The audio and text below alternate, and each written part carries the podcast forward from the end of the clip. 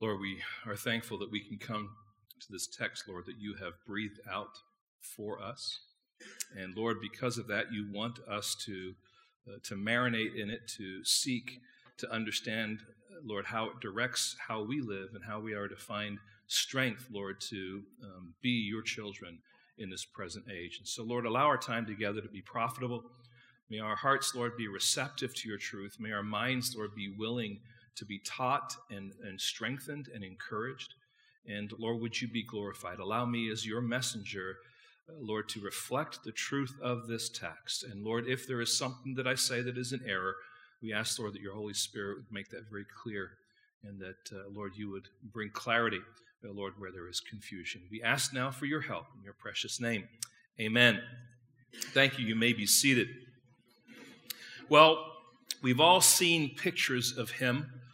Um, maybe we have encountered him, and um, he is the object of the world's ridicule, and sometimes he is the object of the church's ridicule. And I'm talking about that man that you see sometimes in a downtown city area who's walking around with long hair and a beard and a robe and a sandwich board, and on it it says, Repent! The end is near. You've seen him before? Maybe you have. But the question is this Is the end near? Can I know that the end is near? And so what if the end is near? Now, I want to just take a moment to, to, to think through uh, Mark chapter 13 briefly, just from a structure perspective. Last week, we looked at verses 1 through 4, which kind of provide for us an introduction where the questions are asked by the disciples about when is the destruction of the temple going to take place and what is going to happen in the future. The rest of the chapter, Jesus is going to answer that question by not specifically answering that question right, right away, but verses 5 through 23 is what we're looking at today is the section where he deals about and answers the question relating to the destruction of the temple, but primarily it's a discussion about the last days, the characteristics of the last days. And that's where we're going to spend our time. Next week, the focus is going to be on the Lord's return and then some questions that he gives or some, some illustrations that he gives about helping us understand what those questions are. So if you look at your text here today, you'll notice in verse 5, it begins with this word see. It's the Greek word blepo. And it literally means do not be deceived. And you'll notice that right next to it, there's this theme about false Christ, people who come to say, I am He.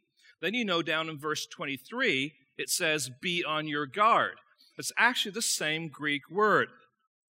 Okay, and it literally again means don't be deceived. And it's there along with this theme of false Christ. So, what you have here in this text are, are some bookends to help us know that, that this is talking about one unit. These things are going to take place in this one unit of time.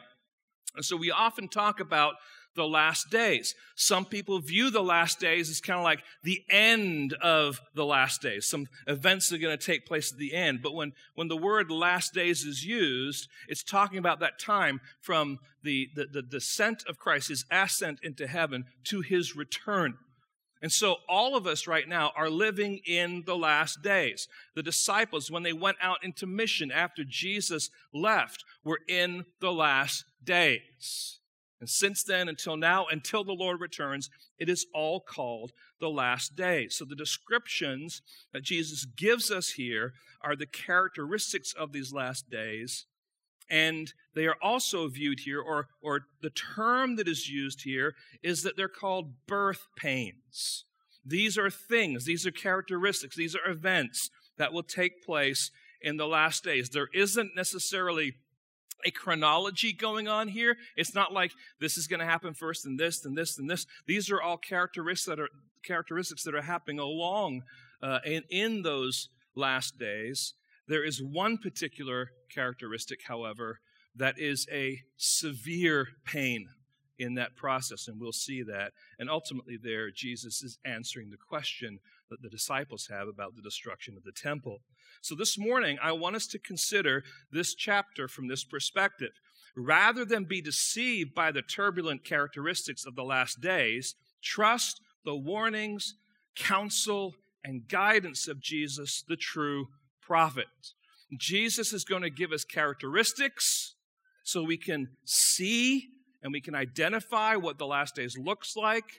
But along with those characteristics, he gives us counsel and direction about how we as believers are to respond and to behave and to live in those last days. So, what we have here then are the characteristics of the last days. And I have four general categories, but within those categories, there are some other specific characteristics. And so we probably have about, oh, nine or ten characteristics of these last days. So let's begin. The first general characteristic is this the general worldwide instability. Let's read verses 5 through 8 again. And Jesus began to say to them, See that no one leads you astray. Many will come in my name, saying, I am he, and they will lead many astray. And when you hear of wars and rumors of wars, do not be alarmed. This must take place, but the end is not yet, for a nation will rise against nation and kingdom against kingdom. There will be earthquakes in various places, there will be famines. These are but the beginning of the birth pains. So, the first area then that we want to look at here is the this, this arena of instability taking place in three areas. First of all, there's false teaching. There's false teaching. People are coming and they're claiming to be Messiah. They're claiming to be the answer. Now, the Messiah can be specifically referring to the Messiah of Judaism, but it could also be someone who's coming to say, I am the answer for man. And so there might be a great leader that rises up, and, and everyone's looking to, to, him to be the Savior, and not necessarily localized there in Jerusalem, but during the course of these last days, there will be some that rise up. But in particular, let's think through this, first of all, about those who came. There was one particular person who came before Christ where people identified him as the Messiah, and his name is Judas Maccabeus.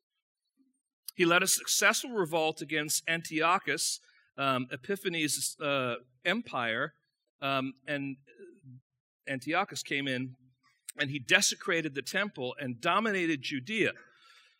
And he, Judas Maccabeus, came in and restored Israel um, to uh, and, and basically pushed out that, that regime. And so he was considered by the people to be a Messiah. But near or around the time of Christ, Flavius Josephus, the Jewish historian, records that there were many after the time of Christ who led people astray, claiming that they were the Messiah. So I'm just going to give you a couple just to kind of give you a sense. There was a, an unnamed Samaritan prophet in 36 AD, which would have been just a couple of years after Jesus' departure. Um, he led a serious revolt in, in Samaria. Uh, Theudas in 45 led a revolt against Rome, claiming to be the Messiah. He, along with all those who followed him, about 400 men, died. We have that recorded for us in Acts chapter 5 and verse 36. Simon Bar uh, Kokhba, who led another Jewish revolt, claiming to be the Messiah, but he again was defeated. Again, the point here is to say there are other people apart from Jesus who rose up and claimed then to be the fulfillment of that Old Testament, that Jewish Messiah. And still, there are many who have, through the centuries of the last days, claimed to be Messiah. You just do a Google search, and it will give you over 40 historical figures, mostly from the 17th century on, who claim to be the Messiah. Probably the more famous one that you're aware of is Jim Jones. You guys remember Jim Jones? And he took his people over to Guyana, and there uh, under his direction. They all drank Kool Aid that was poison. And that's where we get the expression, you know, are they drinking the Kool Aid? All comes from that particular experience. You guys may remember David Koresh, who was the, the leader of the Branch Davidian in the 90s. That was all throughout the news during that time because it went on for a long time. And eventually, um, the I think it was the FBI and ATF um, basically stormed, and there was a fire that happened, and, and David Koresh, along with others, died that day. But have you heard about David Shayler? He's a former MI5 agent, that would be British, uh, Britain's CIA. He claims to be the Jesus Christ reincarnated, just like Jacques de Molay, who was the leader of the Knights Templar. In his mind, Jesus is reincarnated through various people through the course of history, and he is the present Messiah. And he identifies um, the Ark of the Covenant as, if you translate it from Hebrew into Aramaic, it means the heart of Britain. And so he believes that England is the center of the messianic world, not Jerusalem. Okay? Then there's Alan Miller. He's a former Jehovah's Witness elder, and he claims to be Christ and is the leader of, of the Australian based Divine Truth movement. His partner, by the way, her name is Mary Luck. She identifies herself as Mary Magdalene. Okay? Now, I just share that with you to say this is not just something that happened during the days of Christ or around there. There have been people through the years who have come and identified themselves as Jesus Christ, the answer, the coming one. All right? So that's the first group. There's the presence of those people. Secondly, there is social upheaval. Wars and rumors of wars, nation against nation, and kingdom against kingdom. Again, a quick reflection on the history of the world demonstrates that this is and has been true. It was true in the time of Christ when the Romans spread their empire and sought to defend and expand its borders. It's been true through the ages and it's still true today. There are wars and there are rumors of wars. And probably the reason it seems like there are more today is because we have the greater capacity for having information and knowledge. All right, you have a you have a cameraman somewhere in the middle of a of a battle. You're like, wow, I didn't realize this was going on. And now you have Facebook Live. So it's not coming from reporters, it's just coming from common people that are just, just taking pictures and video of the things as they're happening. So we have far much more information to keep us up on all these different wars that maybe we would have just read about in a newspaper or not even known about. And when you're in the battle itself, and you look around and you see the devastation that's taking place, it's only natural to think the end of the world is upon us. I mean, maybe a city you grew up in is now under siege and, and there's an army coming and taking it over and, and there's rubble there everywhere and there's people that are in the streets and they're dead. You're like, this is it. This is over. It's natural to think that way. That's how the Russians felt in the Napoleonic Wars. That's how many believers felt in Germany when Hitler took control and unleashed the Second World War. And it may be true that the world as you know it is changing as a result of war, but that doesn't mean the world is ending, even if it feels like. So we have these false Christ or false teaching. You have the social upheaval. You also have these natural catastrophes. It's so easy to regard natural catastrophes in the same way. During the years between Christ's death and the destruction of the temple. There was a terrible earthquake in Laodicea. Mount Vesuvius buried Pompeii. Um, and there was a famine in Rome, a devastating famine in Rome. And these natural catastrophes still plague the world today. I mean, we living in America, we see it on both our shores. If it's not the all, all the storms on the eastern shore, it's the potential of the earthquake on the western shore, right? I mean, there's the possibility of those things. Or in California, it's the fires. But as it's listed here, there's earthquakes, there's fires, there's famines, there's tsunamis, there's tropical storms, there's erupting volcanoes, there's times of bitter cold and times of extreme heat. These have all been present through the years during the last days. So, what are we to do with all these worldwide upheavals? How are we to cope? What are we to believe? And so Jesus now gives us some prophetical counsel, I'm calling it. And he gives us four statements to guide us. First of all, he says, Don't be led astray. Don't be deceived. Don't get drawn into the, the messages from false teachers or the, this, this panic that, that erupts. Don't get drawn in. Don't be alarmed. Don't get all excited, literally. Don't panic. And don't get caught up in the sensational. It's, it's so easy for people when something happens on a, on a large scale level to, to sensationalize it, to, to use it for their own benefit. And how, how is it that we, we are not deceived? How is it that we're not alarmed? By listening to and trusting the words of Christ. You knew this is what, what it was going to be like because it was what Jesus said would happen. And then he goes on and says, This is not the end. He continues and says, These are just the beginnings of the birth pain. So, so please hear this. What Jesus is specifically and emphatically saying is that when you hear of false prophets, wars, and rumors of war, and earthquakes and famines, don't think to yourself, the end is coming, the Lord is near. He is specifically saying, don't think that way. The end is not near, is what he says. These are simply birth pains. So stop looking for signs that the end is near. Using a popular sports clothing conglomerate statement and changing it a little bit, just stop it, is what he's saying. And the problem is the church has been so caught up with watching wars and rumors of wars and earthquakes and all these things and trying to come to their conclusion. Oh, look, the Lord's in, the Lord's in. He specifically says here, when these happen, what? It's not the end. it's not the end. So stop it. Don't get caught up in it. These are just birth pains. They're just birth pains. Instead, what should we do? Well, we should do what JD walked us through in 1 Thessalonians 4 11 through 12. It says, We are to aspire to live quietly and to mind our own affairs and to work with our hands and to walk properly before outsiders and, and be dependent on no one. We are to be people who are living out the gospel as God has called us to in a way that would honor Him, not to be all panicked. Now, certainly, we are to be on our guard or to not be deceived or to be aware. That's all part of the, the paradigm here, but we're not to be sucked in and so caught up with sensationalism that we're panicking saying the end is near.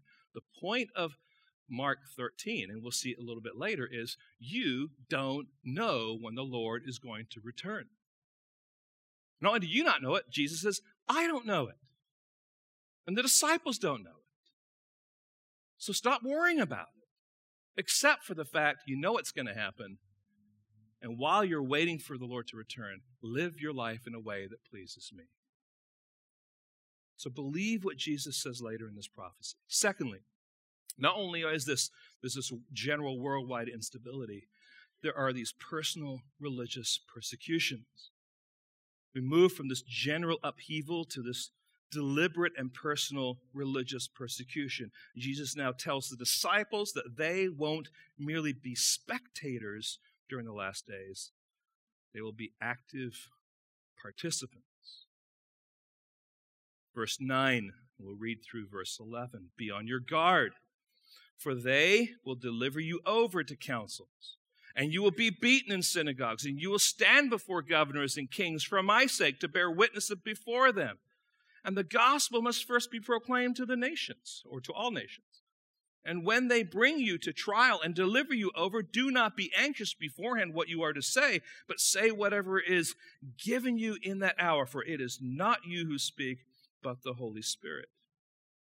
Now, this idea of delivering over, it's a, it's a strong word. It has the idea of betrayal. And it has the idea of, of turning against someone to the point that you would betray. And it will happen to Jesus, it will happen to the disciples, and it also happens to the church over and over and over again through the last days. But in this context, it also speaks of handing over in an unjust way or for unjust reasons. Maybe the only reason you're being handed over is because you are a follower of Christ and nothing more. So there are three arenas that he brings to our attention. The three arenas basically are, first of all, persecution from the outside. And notice what he says here. There's, there are going to be civil areas, there'll be the, the councils of the courts, and you're going to be delivered over unjustly. There's going to be the religious system, synagogues in particular, and there's going to be this, this religious hatred towards you. And there's going to be this political arena um, where you're standing before governors and kings, again, defending yourself against the unjust accusations that are brought against you. Now, just think through this. The, the civil aspect of our, of our society, the religious aspect, and the political aspect are supposed to be the pillars of society, where justice and fairness are promised. They are the very places where all citizens should find safety and security, unless you're a Christian. That's what he's saying. In fact, because you're a Christian, you are not going to be treated the same way. And I just, in a contemporary way, let me just say it this way Refuse to bake a cake because of conscience sake, and you will be vilified, and laws will be created to put you in your place. Break the law by running naked on the streets of San Francisco, and you will be applauded for your freedom of expression. Just think about that. This is the kind of perverseness that's going on in our society. The word perverse means completely twisted, upside down. This is the thinking, this is the culture. But we should not be surprised. That's what Jesus is saying. This is the kind of world that you are going to live in during these last days. The injustice that Jesus is talking about is not because Christians are behaving badly. When Christians behave badly, they should have to account for the way they're behaving. Okay? But they're being treated this way because they are behaving in accordance with God's will. They're doing good to those around them. They're, they're treating others with gentleness and respect. They're, they're sharing the good news of the gospel. They're standing firm on the truth of God's word.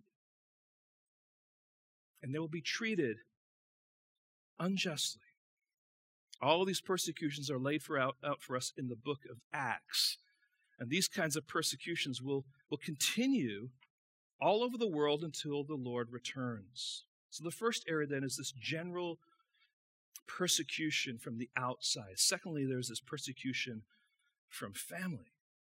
And brother will deliver brother over to death, and father his child, and children will rise against parents and have them put to death. So, brother against brother, parents against children, children against parents. These are the kinds of things that we saw taking place in Europe during the reign of Hitler under this Nazi regime.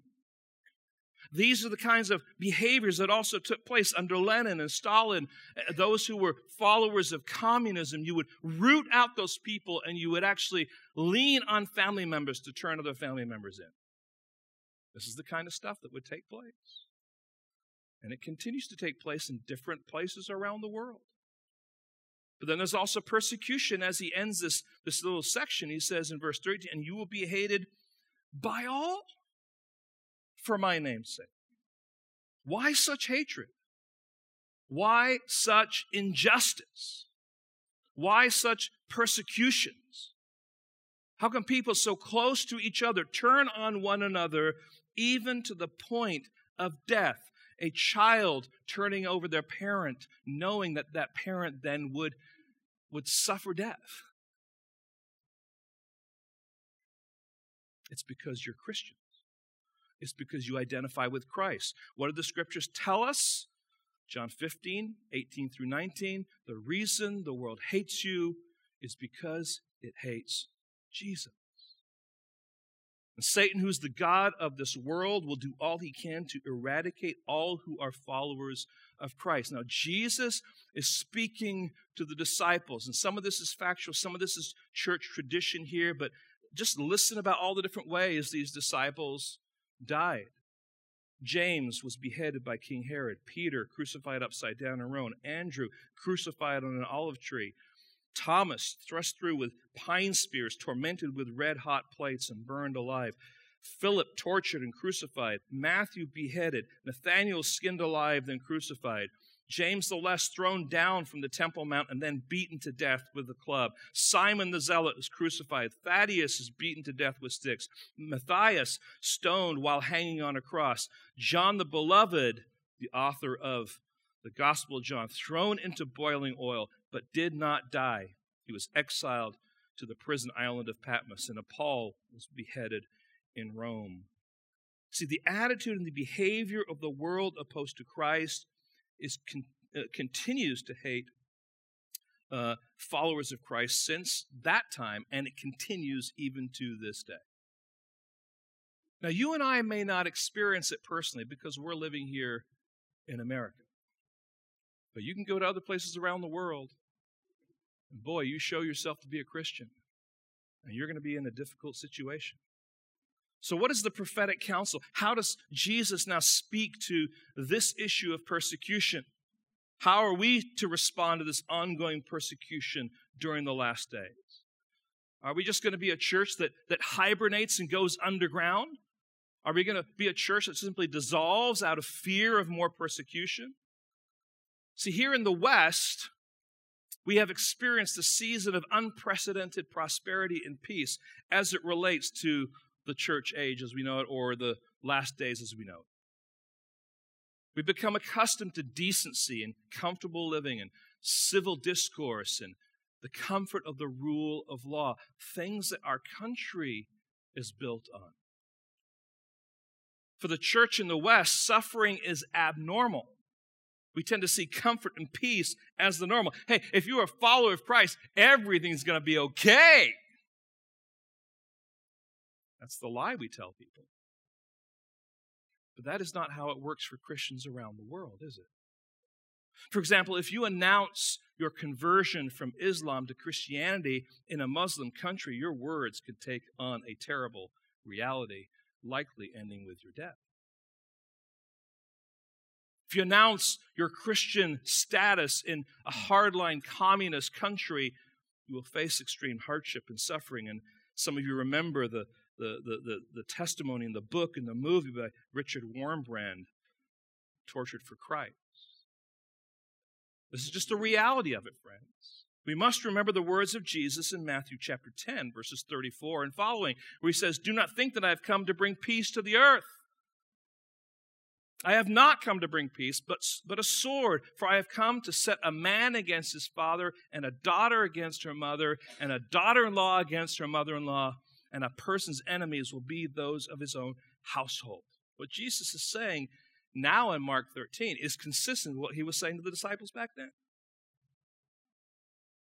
And it's all because you are a follower of Christ. This is who you are. I mean, are you a little nervous right now? This is what you are called to. But we're in America. Our suffering is not much at all compared to the rest of the world and compared to the rest of the last day. Notice how Jesus brings the two themes of, of testing and testimony together. He says to us, Your testing through persecution is a vehicle to bring about your testimony with and among people. And in places you wouldn't normally have the opportunity to speak about the gospel in the courts, in the synagogues, and before rulers and kings. The gospel will reach all sorts of people. Hear this. When people won't come to find God, God will bring us to them. When people won't come to find God, God will bring about some circumstance in His people so that those who are His will stand in a place to be able to give testimony about the good news of the gospel in an arena that they would never be otherwise. And that's all part of the sovereign purposes of God, even to those who are wicked. Isn't this what we see in the, in the Acts of the Apostle? Uh, the, the gospel is preached in chorus. Just, just think about this. In Acts 22 and 23, Paul preaches the gospel before the council.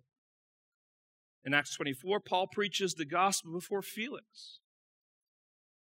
In chapter 26, he preaches the gospel before Agrippa.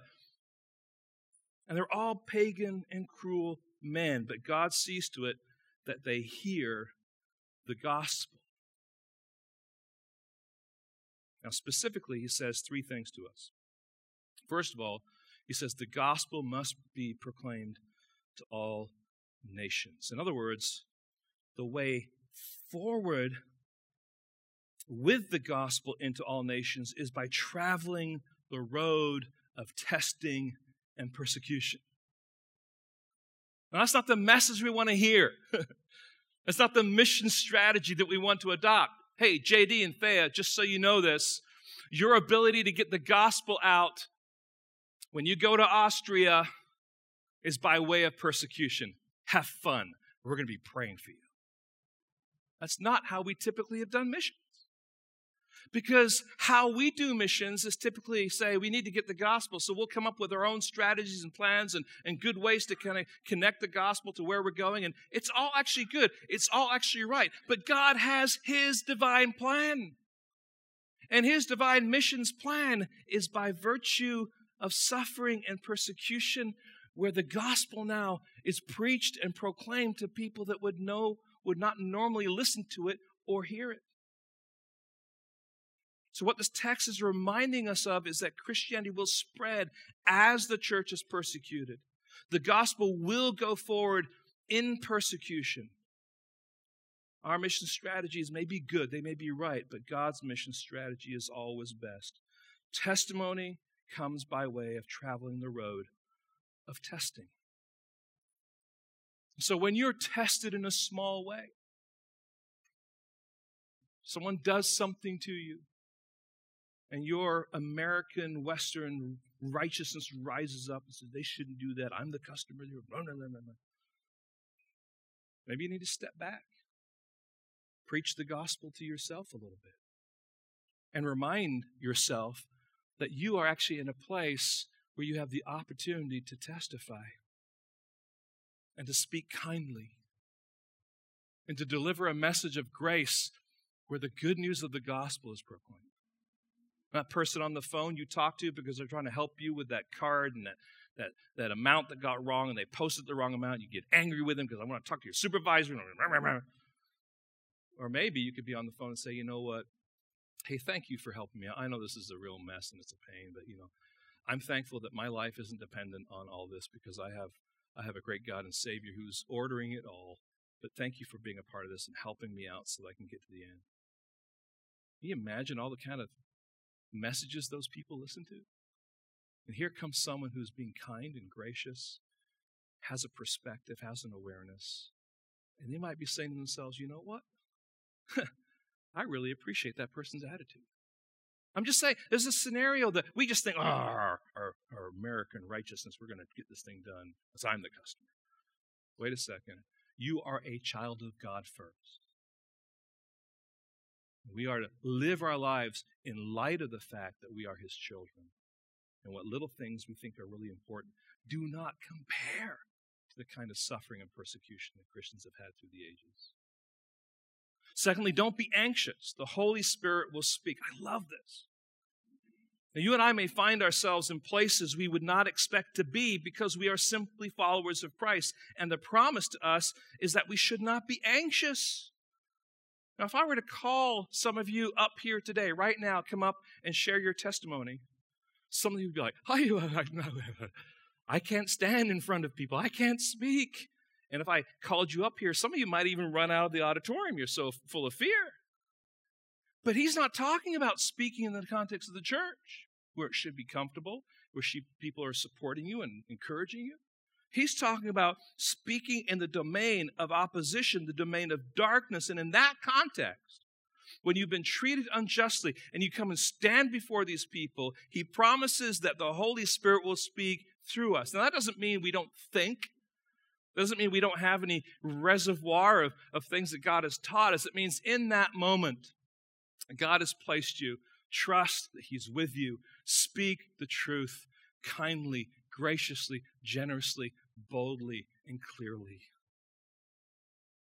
Now, isn't that what Martin Luther did when he was brought before the council in Worms to defend his, his gospel writings? And he said calmly but boldly, Unless I am convinced by scripture and plain reason, I do not accept the authority of the popes and councils, for they have contradicted each other. My conscience is captive to the word of God. I cannot I, and, and I will not recant anything, for to go against conscience is neither right nor safe. God help me. Amen. I don't think he was screaming at him.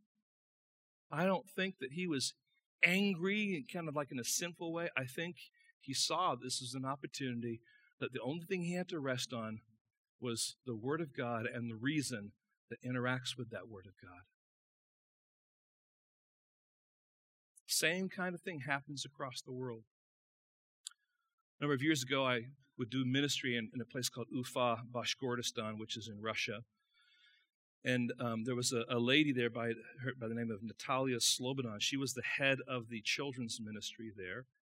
And um, every once in a while, every summer, they would have a children's camp. In fact, the church I, was pastoring at that point in time, we would send, uh, for a couple of years, we sent teams to help out with that camp. In fact, if you want to ask anyone about it, Betty uh, McDaniel was part of that. And um, uh, it was just a, a, great ministry to kids in the city. And these are not necessarily Christian kids, these are just kids from the city who are whose parents say, Yeah, go ahead, take him for a week. And they, they would take him out there, do all sorts of fun things with them, but they would share the gospel. And the whole time, there was always the equivalent of the KGB there watching and looking and seeing. And sometimes they would come in, they would interview the people, the people that were in leadership there.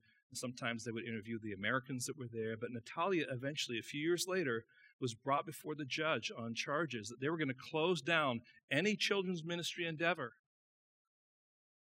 And I was you know, told through the grapevine, so to speak, of people that were there, that she went and stood before the judge, and she did not stand down. She stood tall, and with passion, she shared about the, the wonderful things that the children's ministry has done for street children and for children whose parents had abandoned them, and that, and that these people that are the believers are, are sharing the gospel of Jesus Christ with them. And as she spoke, and when she was done, the judge dismissed the case. She stood tall. She proclaimed the gospel in the context of what she was doing in ministry. And friends, that's the kind of thing that God is calling us to. Is in that time, in that, in that time of distress, is to proclaim, is to speak, and to trust God that He's going to accomplish what He wants to accomplish. But it doesn't always work out the way we want it. Sometimes you proclaim, and the, the judge hears, and you're thrown into jail. You don't measure the effectiveness of your faithfulness based on where you end up. You measure it based on your willingness to stand true for God by what you say in that moment. And that's why he finishes up here and he says, enduring to the end persecution, proclamation, endurance. Now, this is what genuine followers of Christ do. They endure persecution, they face injustice, they see the hand of God in their tribulation. They take the long view rather than the immediate suffering now, this is not saying that if you have a, a moment of weakness in this trial and difficulty that, that somehow you're not a Christian. That's not the point here. He's saying here the, the weather vane of your, your of, of the evidence of your, your following Christ is that you will be facing hardship, even in sinful, uh, even though you may be sinful at, at times, but you will fight to face the hardship because of Christ. Suffering and persecution is not easy. It's not easy for believers. And we will fail at times. But that doesn't mean we've lost our salvation. But the evidence of our salvation will be that we will find remorse and sadness that we did not and we want to. And so we, we get back up and we, we keep plugging along. So we have these two arenas, these, these worldwide kind of um, events. We have this, this persecution that comes in a personal way because of our stance with Christ. And then there's this specific birth pain so here we now have a, a specific pain that that Jesus now is going to be f- focusing on and dwelling on here. Verse 14, but when you see the abomination of desolation standing where he ought not to be, let the reader understand. So, first of all, I want you to notice that we have here a sign. I want to use that word. This is the only time, really, where Jesus now is beginning to answer specifically what they are to look for as it relates to the destruction of the temple. That expression, the abomination of desolation, literally means the abomination that brings about desolation. So the of there has the idea of, of it produces this desolation. So, what this abomination that brings about desolations is, uh, is it's an expression that comes from the book of Daniel, chapter 9 and verse 27, but also in chapter 11, verse 31. And so, Jesus now is basically commenting on the fulfillment of that taking place. And that's where he says, Let the reader understand. He's referring now to Daniel's prophecy and saying, Now understand what this means.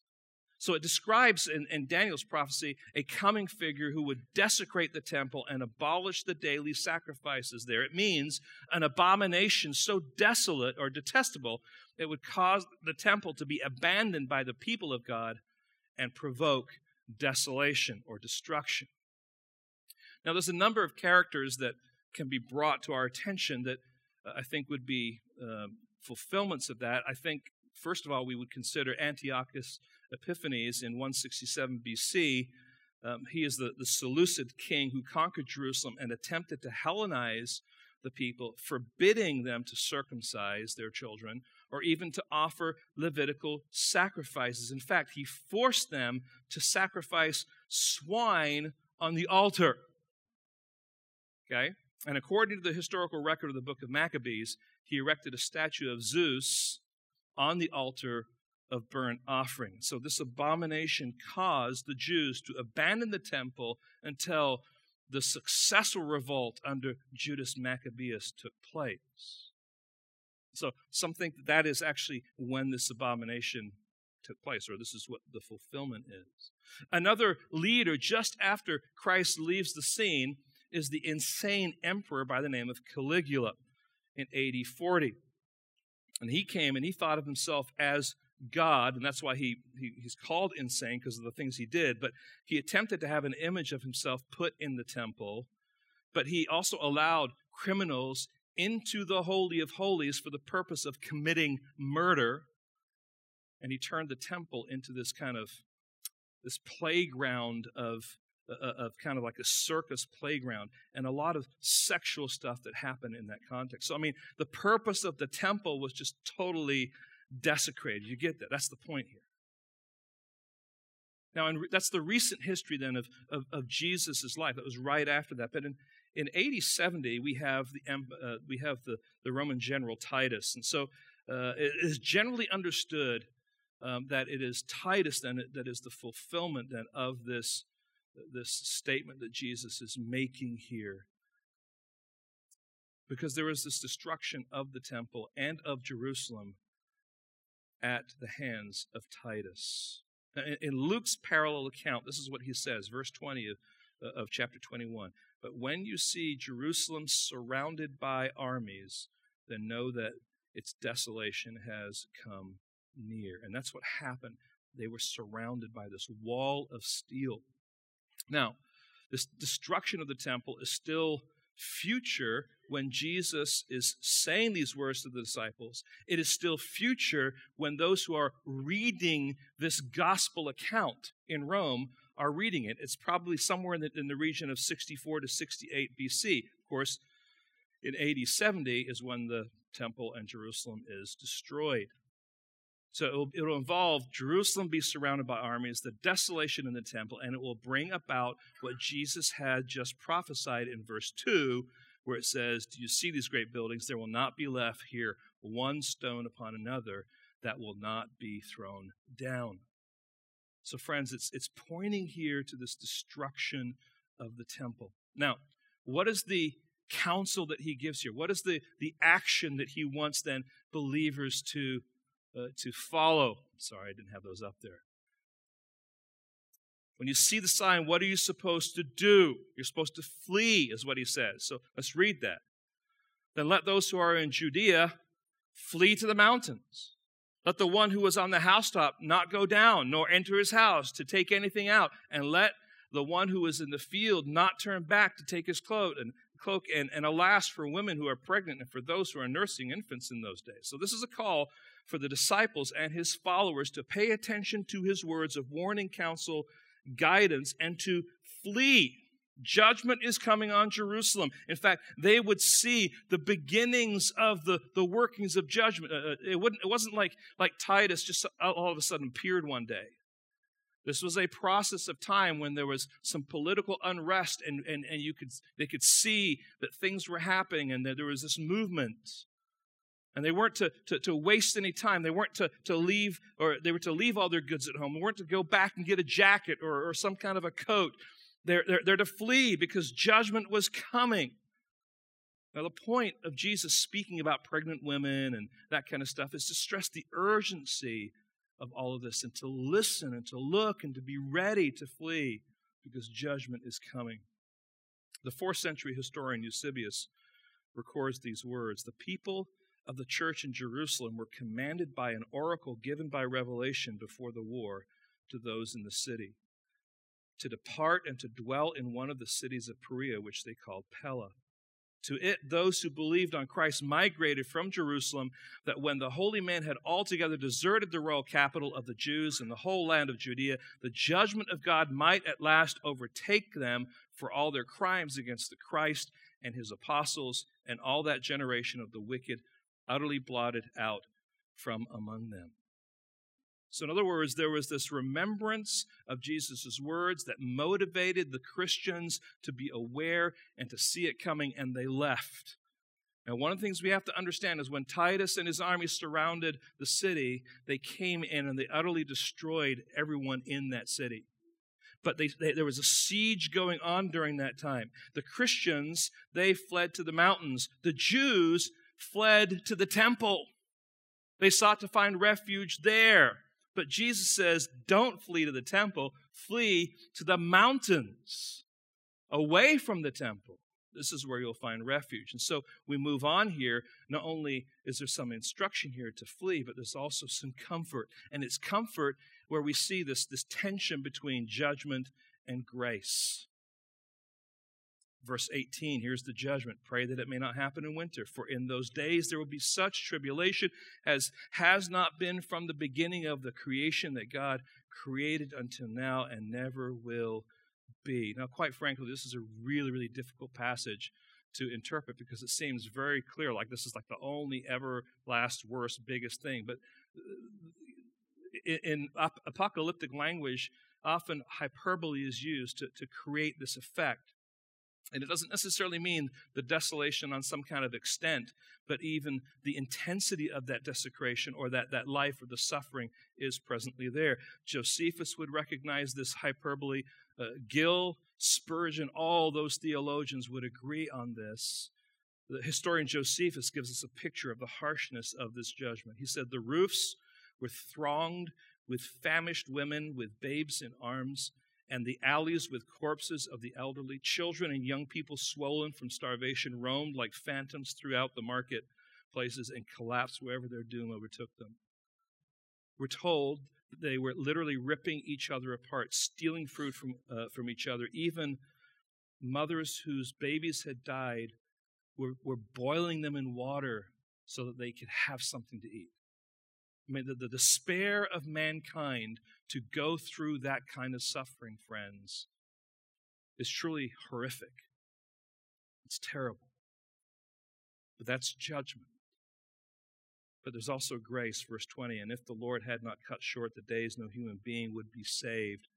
But for the sake of the elect, whom he chose, he shortened the days. Now, again, this is difficult, but in, in, in the whole idea, God had as his focus his own people, his elect. And as the, the armies of Titus surrounded the city of Jerusalem and the Christians fled to the mountains, in particular into Pella, they escaped the destruction of Jerusalem and the temple. Their flight, however, was not defeatism. Their flight was belief in the prophecy of Christ. Their flight was to abandon what was no longer central to the religious order. Christ had come, He was the Messiah. He had been rejected by the unbelief of the Jews, He had been found guilty, He had been mocked and scorned and manipulated by the religious establishment. He had been crucified by both Jew and Gentile. So Jesus now takes the expression that once was uniquely for Israel, and he brings it now to be an expression of this new creation called the church, the elect, which included both Jew and Gentile. So, although the great tribulation, suffering, and abomination took place in Jerusalem and the temple, the extent of the suffering was cut short. The Christians in the hills would come out of this time of tribulation to spread the good news of the gospel of Jesus Christ. The elect were spared to serve. And we would see not only them, but also the apostles and the spreading of the gospel that was already taking place continue on now through these believers. So we have this specific painful birth pain. I, I, have never been pregnant, although some people do ask me when I'm going to give birth. That's a whole other thing, right? Um, and I've not gone through birth pains, but I've, I've watched my wife and I've heard sounds. Um, I know it's not a fun thing. Um, and some birth pains are more painful than others. And so all these characteristics are birth pains, but Jesus refers specifically to one here. And now he moves back again into another general category that ref- references the, the rest of that, that um, period we call the, the last days, verse 21. And if anyone says to you, Look, here is the Christ, or Look, here he is, do not believe him, for false Christs and false prophets will rise and perform signs and wonders to lead astray, if possible, the elect. But be on guard. I have told you all things beforehand. Just, just want to highlight this quickly the false Christs and prophets, first of all. They, they, they claim to be Messiah, they point to Scripture, they perform signs and wonders, but they lead people astray. False Christs and false prophets love to use the Word of God, don't they? Let me just, let me just paint a picture here, all right? Both of our presidential candidates in the last campaign used the Word of God to accomplish their purposes. When it comes when it comes to that kind of leadership, using the Bible to support your cause is often something that happens. So just the fact that someone claims to be Messiah or points to Scripture or even performs signs does not necessarily mean that they are actually the truth, speaking the truth. Now, here's the point to consider false Christs and false prophets are deceptive and will trick or convince people that the lies they speak are the truth. They don't come with warning labels. There's not like a, a warning label from the U.S. government that says, U.S. government warning, listen to this false prophet at your own peril. They are spewing lies and deception in order to lead you astray. The whole point is you don't know that they are leading you astray. You don't know that what they're saying is false unless what? Unless you have embraced the truth of Christ. Unless the Word of God is something that you understand and that you know because false teachers and false Christs know how to manipulate. They know how to turn your, your words or the words of the Bible to mean something completely different than what it's saying, but you may be convinced otherwise. We need to listen to the words of Christ, remember them, and live by them. And that's why he says, Be on your guard. I have told you all these things beforehand. But then there's the true Christ. He's the true prophet. He claims to be the Christ, and he was. He pointed to Scripture, which he clearly fulfills. He performed multiple miracles and healings, etc., to authenticate his message ultimately to lead people in the truth. He is the true Messiah. No other person who claims to be the Messiah could do what Jesus did that's recorded for us in Luke 24 and sit down or walk with the, uh, the, the, disciples on the road to Emmaus and say, Here's where the Messiah is. Here's where I am in the Old Testament. Here I am in the Old Testament. Here I am in the Old Testament. Here I am in the Old Testament. And say, I am the fulfillment of this. They can't do it. But Jesus can because he is that true Messiah. So, what makes a true prophet? Haven't I told you all these things beforehand? He says, If you have ears to listen, you will see that all that Jesus said is true. This temple, he says, will be destroyed, and I will make it rise up in three days. I will go to Jerusalem, be mocked, and be crucified and rise again. The temple and Jerusalem will be destroyed, bringing about the end of Judaism. My words are true. I am the true prophet, so don't be deceived. Believe in me. And those things that he said would happen did happen. His body was destroyed. He rose again the third day. He went to Jerusalem, went through that whole passion scene, was crucified, he rose again. The evidence was there. They all were able to see it.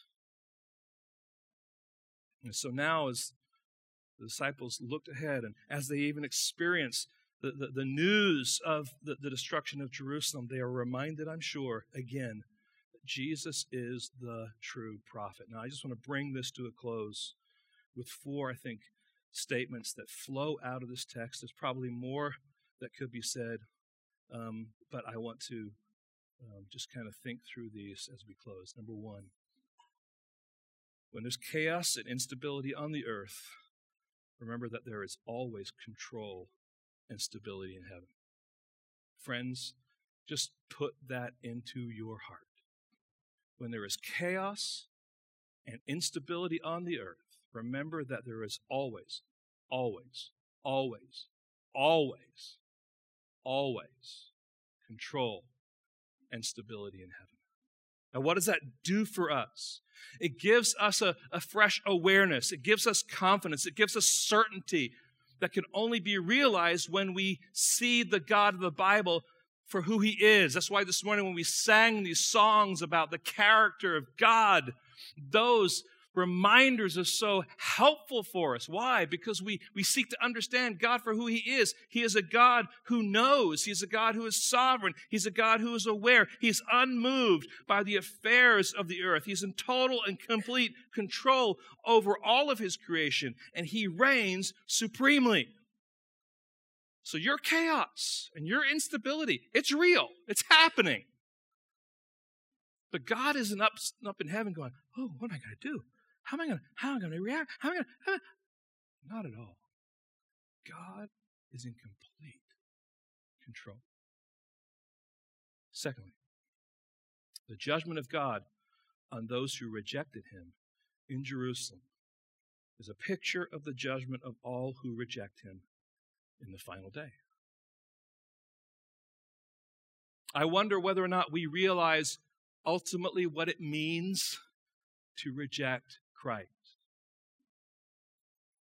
I know from, from a gospel ministry perspective, we want people to come to know Lord Jesus Christ. We share the gospel and, hey, you know, hey, whatever you want, you know, if you, if you don't want to embrace Christ, if you, you know, if this is offense to you, whatever, that's fine. Do we understand the end result of those who reject Jesus Christ as our Lord and Savior? Judgment is coming. It is real. And everyone who goes through that judgment will be guilty and will be judged justly. And Jesus is reminding us here that any man made religion is a rejection of Him because He has clearly said, I am the way, the truth, and the life. Here's the exclusive sentence or statement No one comes to the Father except through me. That's so exclusive. Yep. And you better believe it. Because if you don't, judgment is coming. That's so judgmental. No, it's not judgmental. That's truth. God will judge you, and He will judge you fairly based on your rejection of Him. Third, the mission of the church. The mission of the church during the time of birth pains is to see every opportunity as an opportunity to believe, live out, and share the gospel. So don't get angry. Don't get caught up in the conflict. Endure the suffering, the trial, the persecution, knowing that God has called you to be a light in this world always be asking yourself, why is God having me go through this right now? And we've got our own little worlds that maybe we haven't interacted with God about, our own agendas that we want to accomplish. But what is God doing here, having me go through this right now? Secondly, how can I be a vehicle to spread the good news of the gospel even in this trial?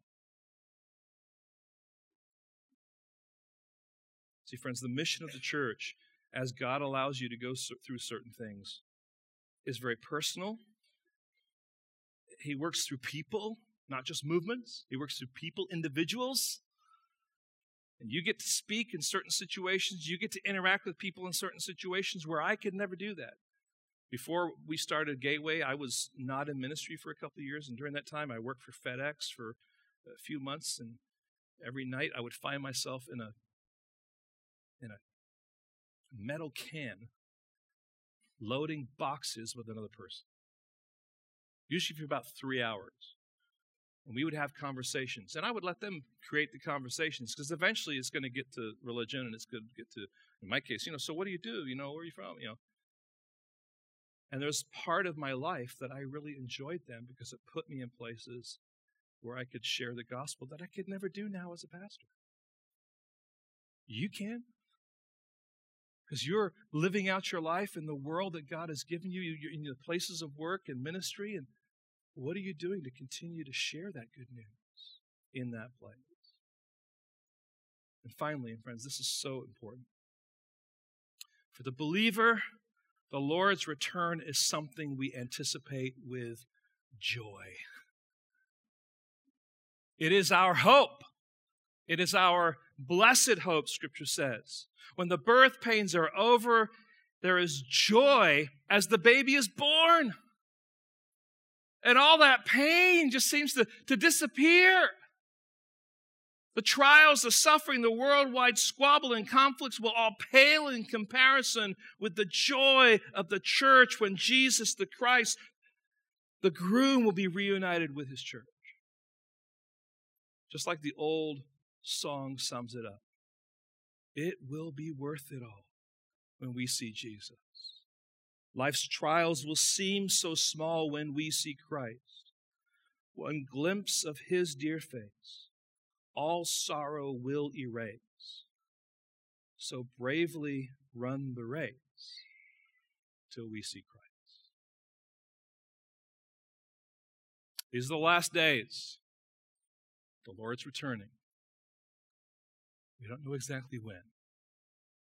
We have the confidence of his return. And we're certain about that. But we also need to be certain about how he wants us to live in these characteristics that will be true in these last days. To live for his glory, anticipating his coming. Lord, help us today to, to just to allow the truth of this passage to settle in us.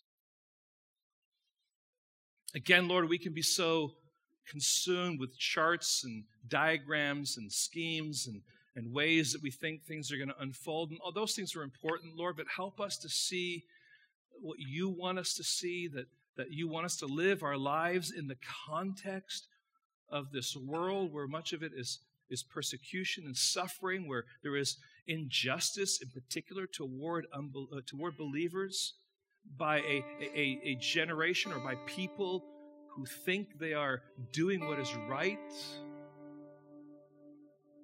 Lord, help us to see those opportunities, circumstances we find ourselves in, those, those difficult spots as opportunities, Lord, to, to, to bring a measure of testimony about the good news of the gospel.